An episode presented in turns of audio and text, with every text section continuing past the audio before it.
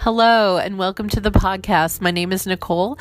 You are listening to Pray the Word, and we have been in a really fantastic series um, during the season of Advent um, called Love's Pure Delight.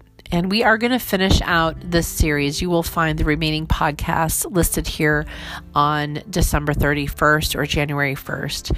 Um, it's just been such a good devotional. I honestly, I, I think I've told you before, I, I didn't, never really was able to enter into the season of Advent. It wasn't something um, I didn't grow up as a believer, so I didn't grow up doing that. And then even after a believer, um, was not really part of a community that um, understood or rested in the season of Advent. Um, so it's just been the past few years where um, this has been open to me, and this is probably the first devotional really that um, has really captured my heart. So I hope it has for you as well. I'm so thankful to Dwell app for putting it out, and as always, the free resource will be listed below. We are in day 20 of Love's Pure Delight. We will be reading from Psalm 89, 2 Samuel 6, Hebrews 1 and yeah, I think that's it. Uh, we are, we, as always, we read from the Passion Translation and New Living Translation. This forever song I sing of the gentle love of God. Young and old alike will hear about your faithful, steadfast love, never failing. Here's my chorus your mercy grows through the ages. Your faithfulness is firm, rising up to the skies. I heard the Lord say, My covenant has been made, and I'm committed forever to my chosen one, David. I have made my oath that there will be sons of David forever, sons that are kings through every generation. You spoke to your prophets in visions, saying, I have found a mighty hero for my people. I have chosen David as my loving servant and exalted him. I have anointed him as king with the oil of my holiness. I will be strength to him, and I will give him my grace to sustain him no matter what comes. None of his enemies will get the best of him, nor will the wicked one overpower him. For I will crush his every adversary and do away with all who hate him. Because I love him and treasure him, my faithfulness will always protect him. I will place my great favor upon him, and I will cause his power and fame to increase. I will set his hand over the sea and his right hand over the rivers, and he will come before me, saying, You truly are my Father, my only God, and my strong deliverer. Father, I'm just reminded again that David did, did nothing to earn this. God, you chose him. You chose him. You went and you chose him, Lord. And I thank you for that. God, thank you for reminding us again that um, it's not our status, it's not anything that we do. It's your loving kindness that draws us into relationship with you. Father, you you have abundantly poured out and anointed David. And and the king and the king who sits on his throne, Jesus. God, you did nothing to, uh, we did nothing to earn the right to become sons and daughters of the King. It was your choice. So I thank you for that, Lord. Thank you for drawing us into relationship with you. 2 Samuel 6. Then King David was told, The Lord has blessed Obed Edom's household and everything he has because of the ark of God. So David went there and brought the ark of God from the house of Obed Edom to the city of David with a great celebration. After the men who were carrying the ark of the Lord had gone six steps, David sacrificed a bull and a fattened calf. And David danced before the Lord with all his might, wearing a priestly garment. So David and all the people of Israel brought up the ark of the Lord with shouts of joy and the blowing of ram's horns. But as the ark of the Lord entered the city of David, Michal, the daughter of Saul, looked down from her window. When she saw King David leaping and dancing before the Lord, she was filled with contempt for him. They brought the ark of the Lord and set it in place inside the special tent David had prepared for it. And David sacrificed burnt offerings and peace offerings to the Lord. When he had finished his sacrifices, David blessed the people in the name of the Lord of heaven's armies. Then he gave to every Israelite man and woman in the crowd a loaf of bread, a cake of dates, and a cake of raisins. Then all the people returned to their homes.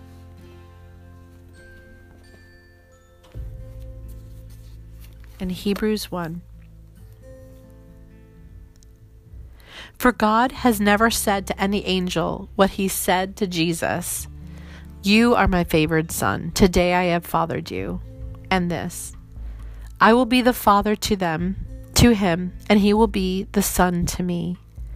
And again, when he brought his firstborn son into the world, let all my angels bow down before him and kiss him in worship. And about his angels, he says, I make my angels swift winds and my ministers fiery flames. But about his son he called him God, saying, Your throne, O God, endures forever and ever, and you will rule your kingdom with justice and righteousness. For you have cherished righteousness and detested lawlessness. For this reason, God, your God, has anointed you and poured out the oil of bliss on you more than any of your friends. And he called him Lord, saying, Lord, you formed the earth in the beginning, and with your own hands you crafted the cosmos. They will both one day disappear, but you will remain forever. They will all fade like a worn out garment, and they will all be changed like clothes, and you will fold them up and put them away. But you are I am. You never change, years without end. And God has never said this to any of his angels Take your seat next to me at my right hand until I force your whispering enemies to be a rug under your feet. What role, then, do the angels have? The angels are spirit messengers sent by God to serve those who are going to be saved. Ultimately, we understand that he became man of a virgin so that the disobedience that started with the serpent would be stopped through the very same path by which it began. St. Justin Martyr. In many ways, the Advent and Christmas seasons can be understood through the story of two births Eve, who gave birth to death and sin, and Mary, who gave birth to life and hope.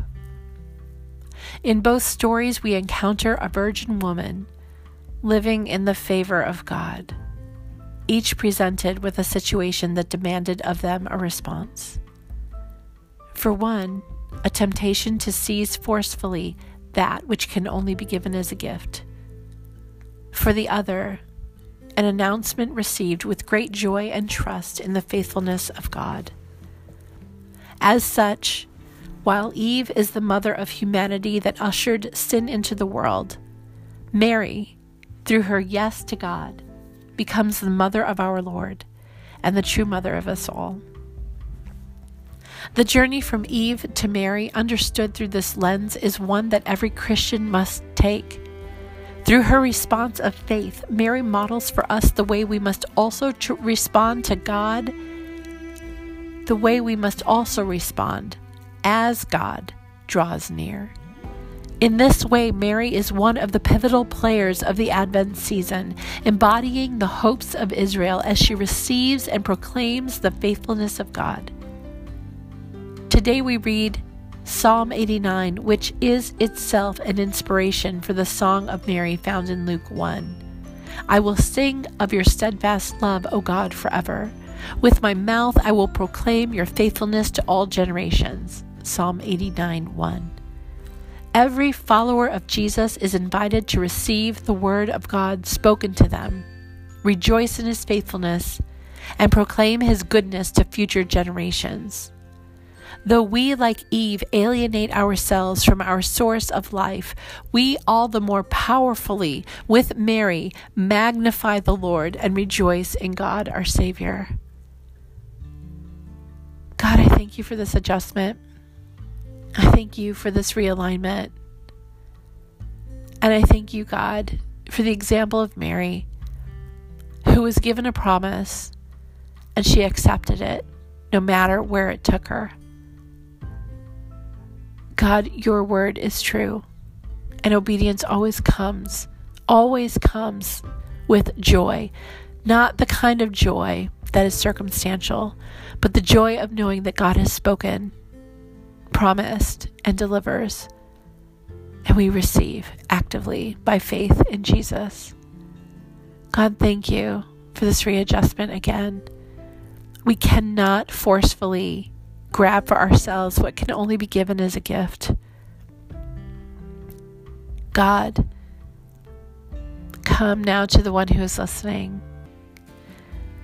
Come now to the one who is listening and let them receive with joy, Lord, the promises that you've spoken over them in the quiet places. God, when they've been still before you and they've heard your voice. Let them actively receive, Lord, your promises and be still by faith and wait for your for your coming, for the coming of, of the fruition of those promises, God. And where there is action that is needed and obedience that is needed to bring about those promises, God, to actively receive them, Father, show them how to actively receive them, I pray. In Jesus' name. Prayer for the week. Stir up your power, O Lord, and with great might come among us.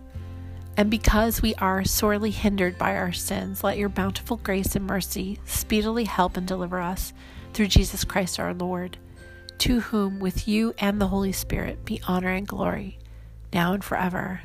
Amen. Reflective practice.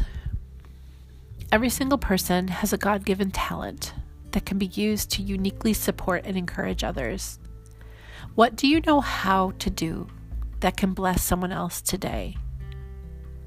Though caring for the poor is a central act of Christian charity, we can also extend the mercy of God to others in countless ways, such as tutoring children, fixing a leaky pipe, or designing a website.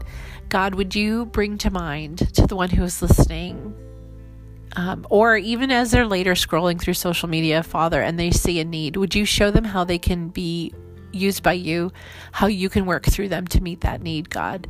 Let let let it be so creative, God. Let them and let them know that they know that they know that that was something that you led them to do, God. I pray that they would be a blessing to the one receiving it. In Jesus' name, amen.